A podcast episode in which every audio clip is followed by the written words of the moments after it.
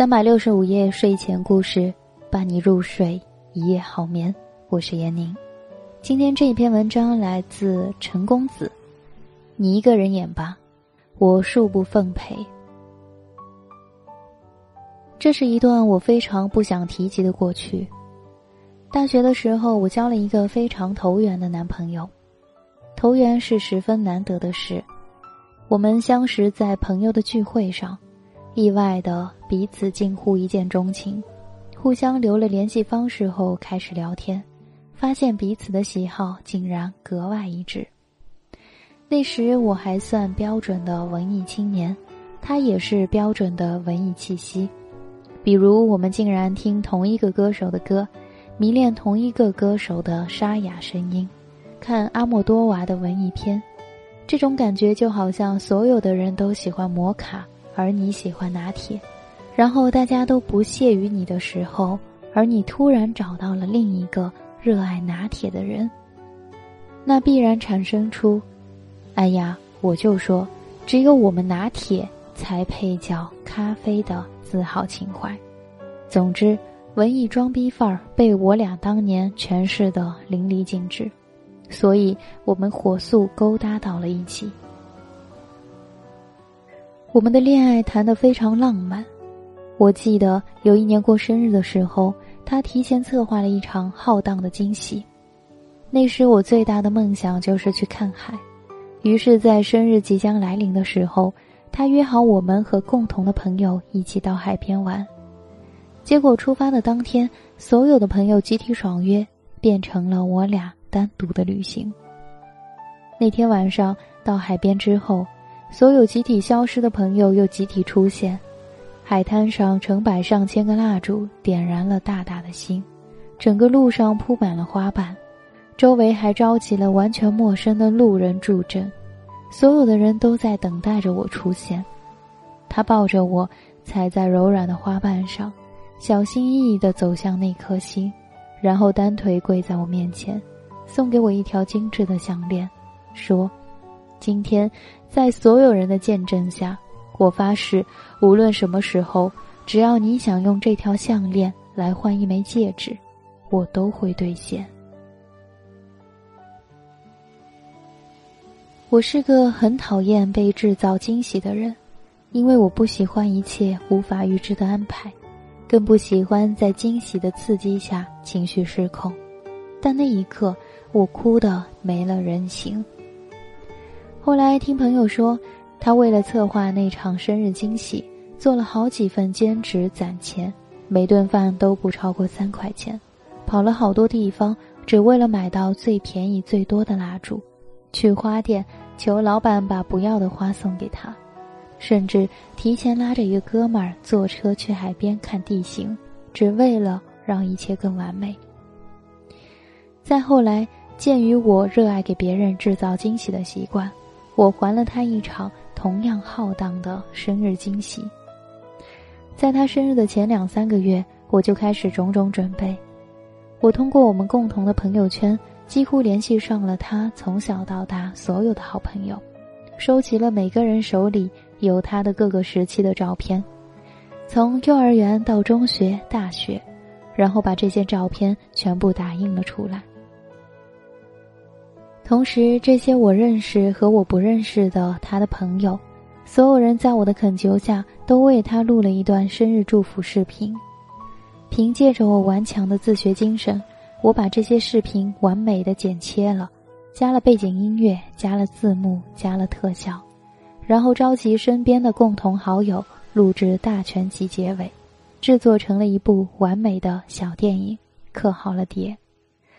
然后我把我们从一开始相识到后来热恋，期间去过的几乎所有小店、咖啡馆、约会的地方，包括我们彼此送过的小礼物，全部拍了照片打印出来，DIY 了一个厚厚的相册。在他生日当天，我把好朋友们请到我们的出租房里，配合我做好了一切准备工作，并且集体藏匿。他进门的那一刻，鲜花从天而降，朋友们突然簇拥着出现，房间里关了灯，电视画面开始播放视频，配合着漂亮的背景音乐，在朋友们集体祝福的视频结尾，他哭了。那时候我们在一起整整一年，没想到他出轨了。剧情很俗，出轨对象是我的好朋友，而且他还在那个生日祝福视频里出现过。那时在一起两年了，我们都刚刚毕业，刚刚工作不久。发现的时候是我原本打算出差的时候，因为领导工作变动，所以我的出差临时取消。当然，也并没有什么捉奸在床的画面，但是我倒宁愿是捉奸在床。有时候眼见为实比捕风捉影要有利得多。俗话说的对，早死早超生。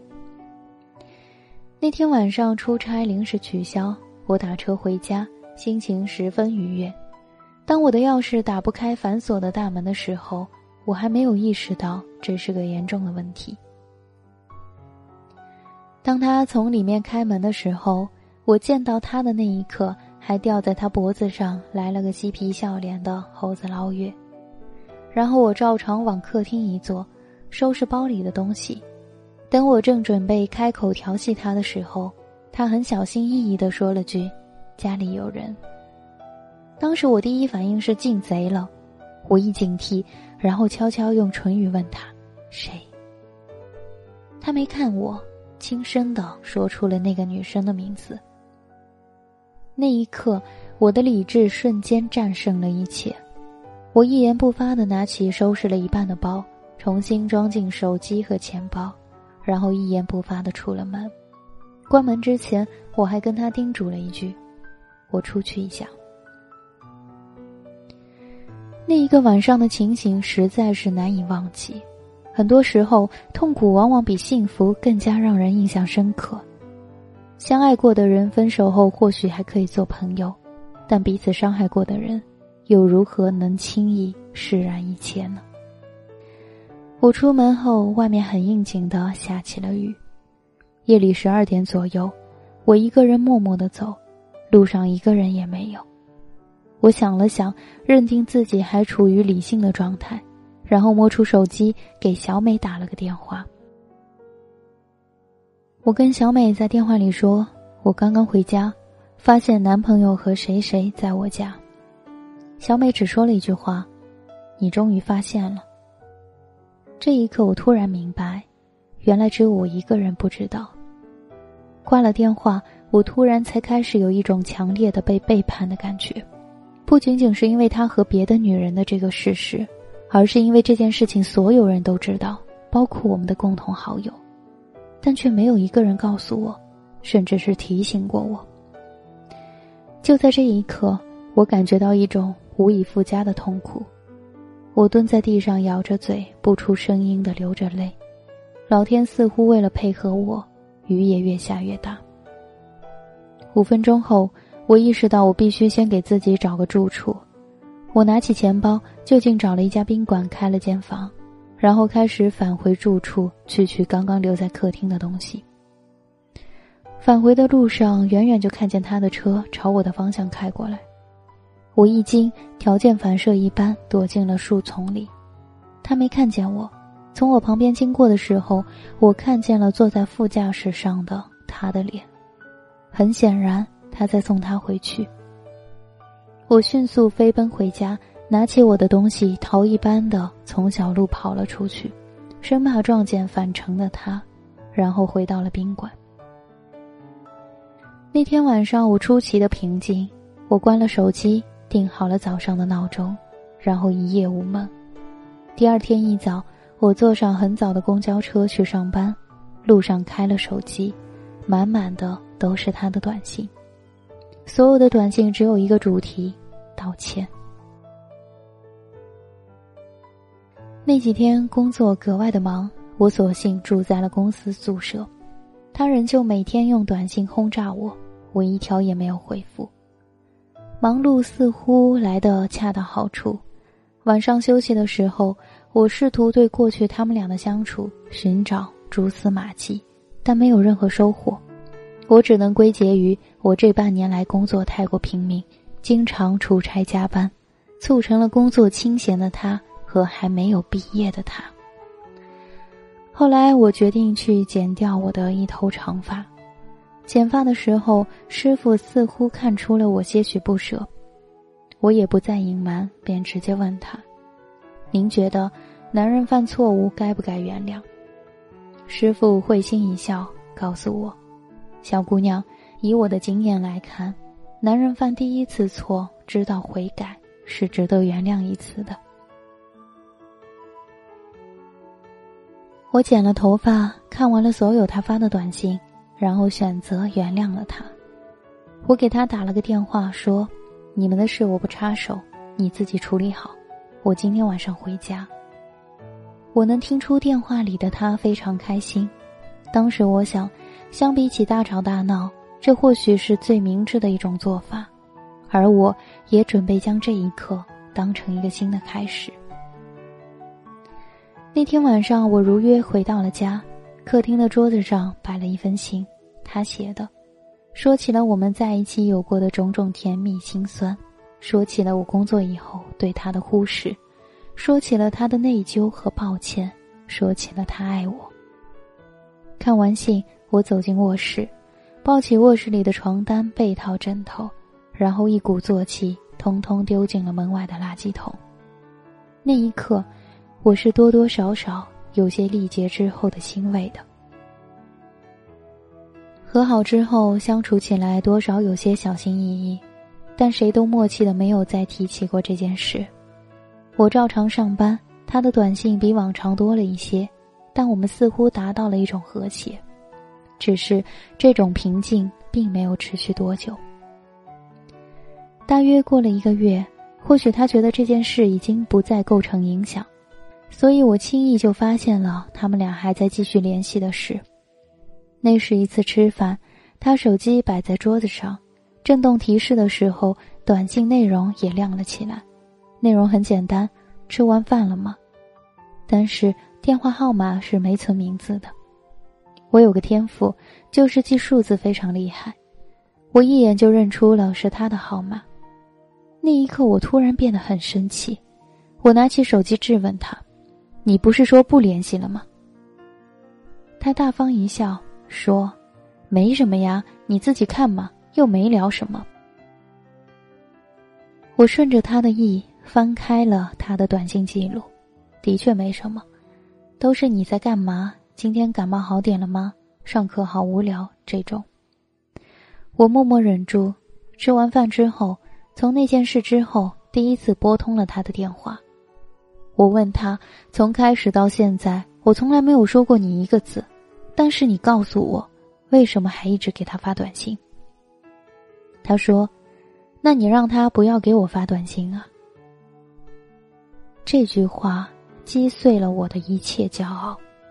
我本来认为我不吵不闹，不为难女人，给男人留空间，做到一个所谓正式应有的一切风度。但这句话显然就是在告诉我，我就是个傻逼。那天晚上，我想了很久，然后果断写了辞职信，买了回家的车票。那天之后的周末，我把我的决定告诉了小美，小美很惊讶，但是也表示理解。小美说：“虽然他这样是不对，但我们都觉得他只是玩玩，你要不要再考虑考虑？毕竟该走的不是你。”我说：“我觉得这样没有意义，争来的抢来的，我也不屑于拥有。我没告诉别人我要走了，你也别宣扬。”末了，小美说：“我觉得他是真的爱你的。”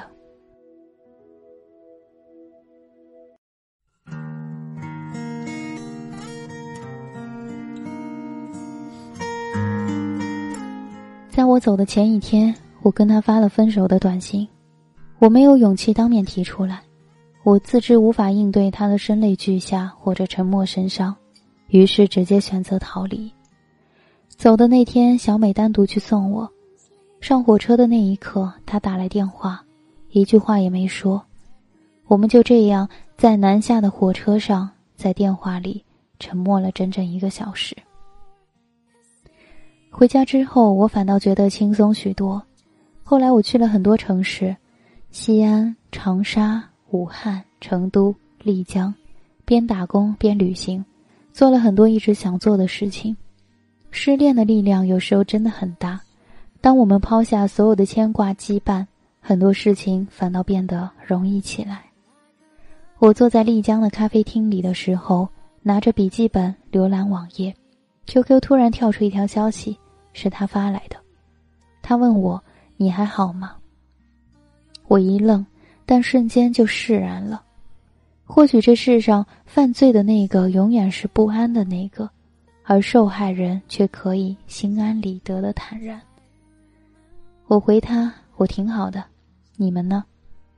他说：“也挺好的。”然后他说：“对不起。”我笑了笑说：“没什么好对不起的，你们好好过就行。”他过了一会儿回复我说：“可他经常提起你。”这句话让我完全无力接茬。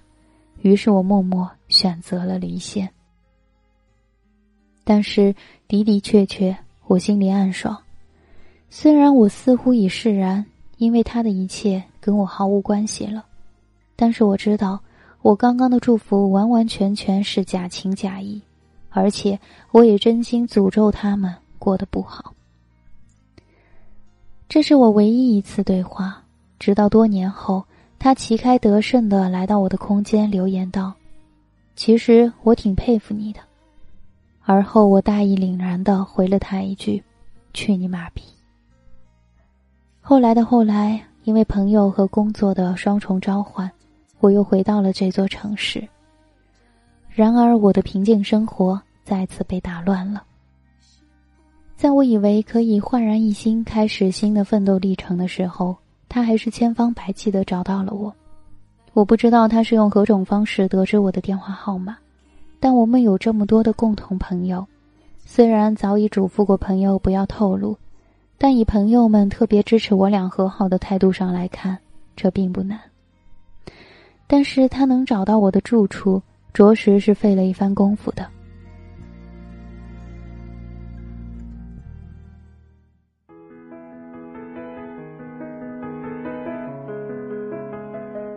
有一天晚上，我正在家里看韩剧的时候，外面突然有人敲门。我打开门，意外的看到了他的脸。那时已经很久没见了，瞬间有点愣住。他喝的有点醉，斜倚在门口，用请求的眼神看着我，问我：“我能进去吗？”我侧身让他进了房门，发现后面还跟着一个我们的朋友。朋友告诉他，他查到了我的公司地址，从中午就蹲守在公司门口，等我下班后跟踪我来到我住的小区，找到了我住的楼，然后从第一层的第一个房间开始，一家一家的敲门，直到把我敲了出来。我住在二十八层。我诧异的看着他，心生出一丝恐怖和其他无法描述的情绪。我对他说：“你有病吧？”朋友在旁边夸张的喊：“靠，多感人啊！”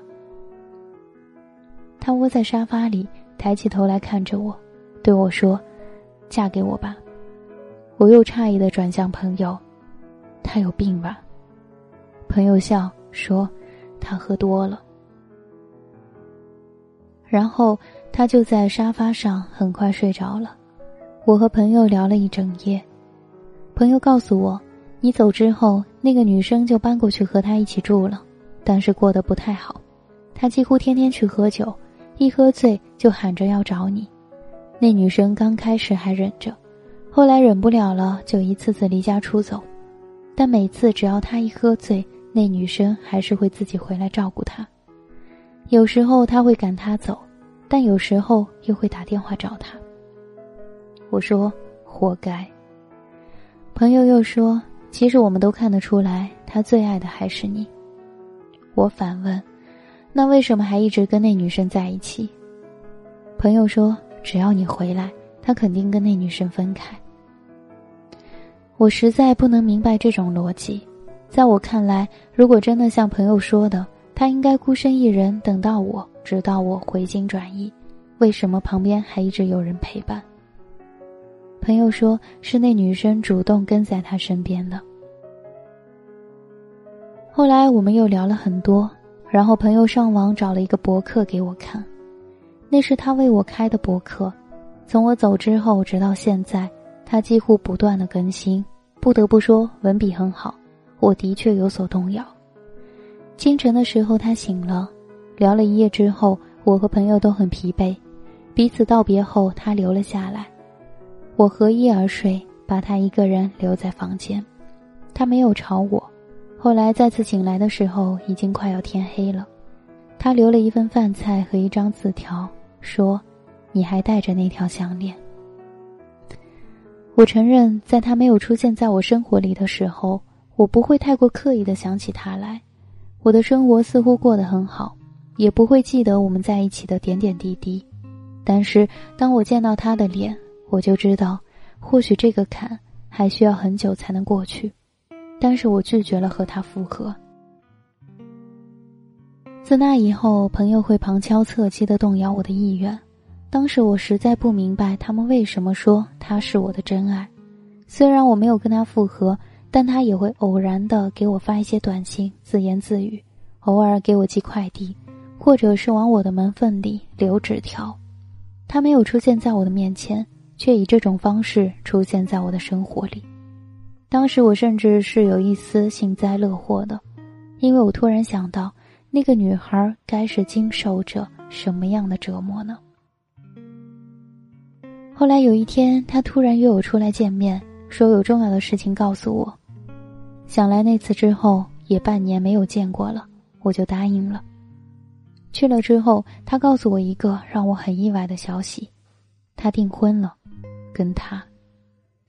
我保持了很淑女的姿态，祝福了他，并且表示以后也不要再联系我了。然后我们相安无事的在咖啡厅里坐了一下午，偶尔回忆起当年朋友的趣事，颇有一副老友的模样。临走的时候，他说：“去车里坐一会儿吧。”我想了想，答应了。坐在曾经熟悉的副驾驶上，我感慨万千。他打开了广播，广播里播放着孙燕姿的《我怀念的》这首我一个人辗转奔波时曾一听就哭的歌。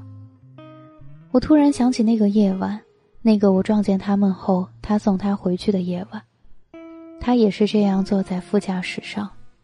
那晚，他们是否像两个做错事的孩子一样，在这里彼此安慰，彼此心有默契，彼此亲吻拥抱？我突然生出一种愤怒的情绪。他没有说话，然后突然抓住了我的手。他看着我说：“我要悔婚，我想跟你结婚。”顺着这种情绪，我张口而出：“我也不想让你订婚。”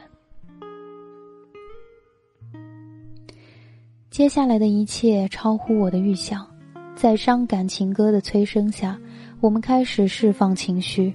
我们毫无准备的抱头痛哭，彼此说出曾经那些情话，誓要突破阻碍守在一起，上演了一出经典的爱情剧。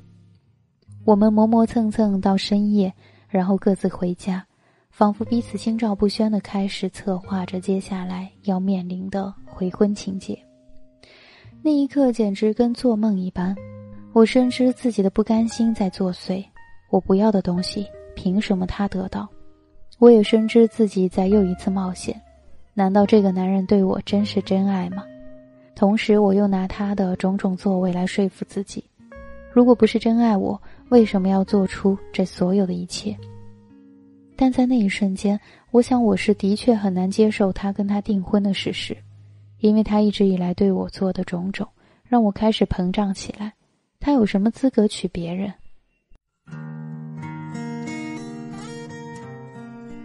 于是很快，我便在恍恍惚惚中接受了他的安排。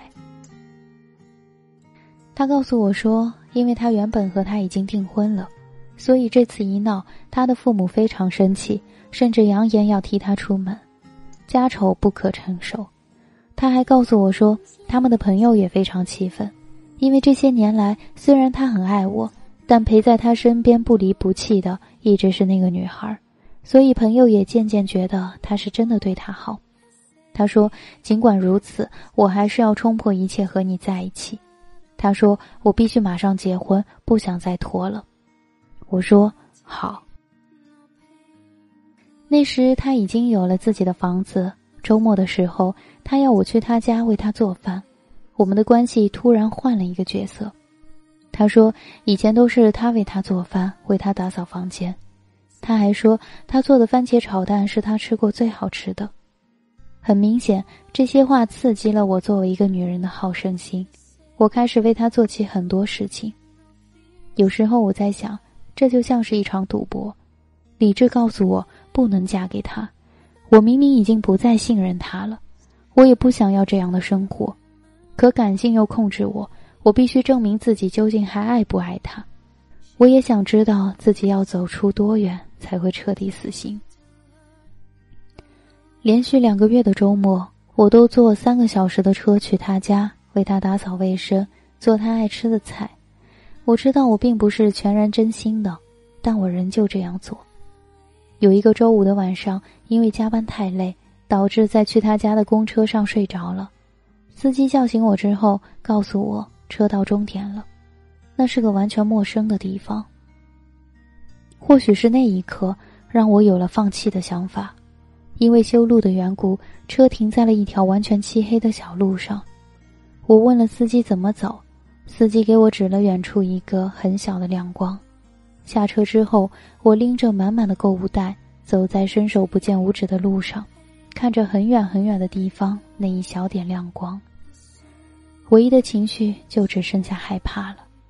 我突然生出了满心的委屈，心想为什么自己要做这样的事？越想越委屈。我一路狂奔，最终到了那一点亮光处，等了很久之后，上了另一辆公交车，辗转了整整两个小时后。才找到他的家。开门后，他在家里惬意的玩着电脑，转头跟我说了句：“饿死了。”我放下东西，默默进了厨房。那天我很生气，我知道我气的是自己，我没有给他好脸色，他似乎也并不在意。第二天，我就提前回了自己家，心想着是不是该结束这一切的时候，他的微信来了。他竟然说：“我还是想跟他结婚，你成全我们吧。”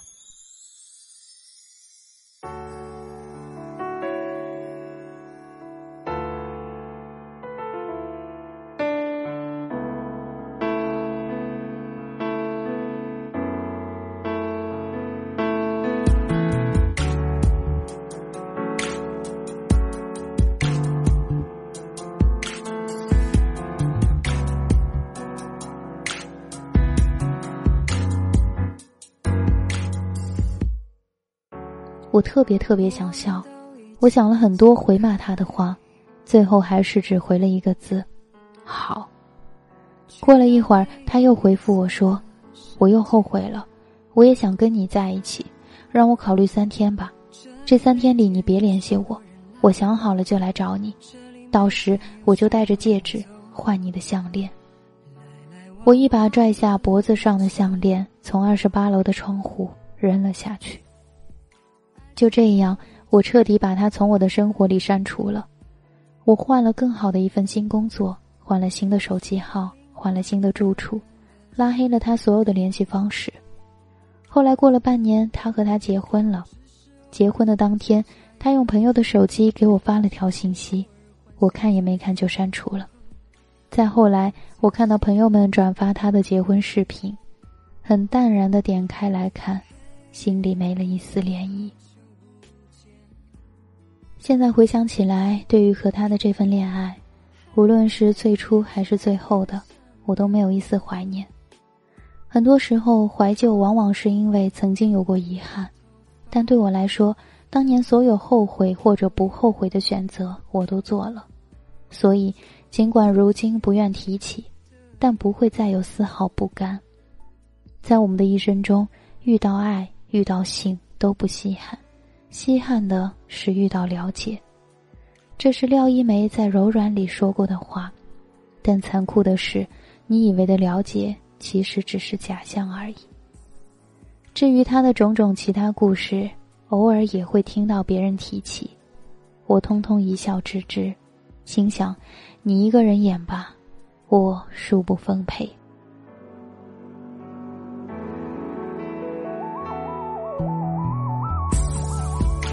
情早已经不在，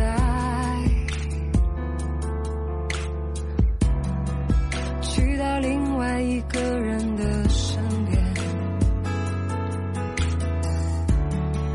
只是偶尔幻想下一秒钟，只是偶尔幻想下一个路口会遇见幸福的你。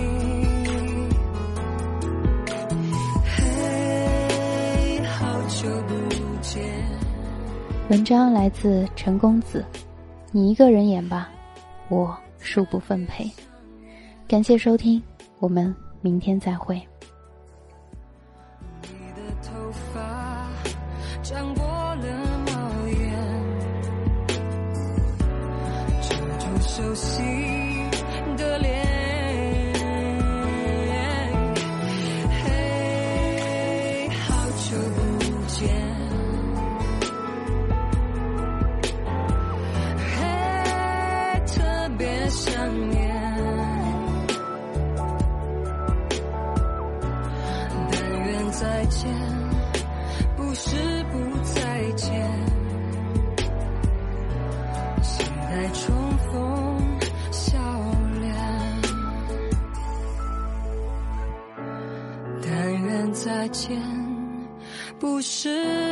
再见，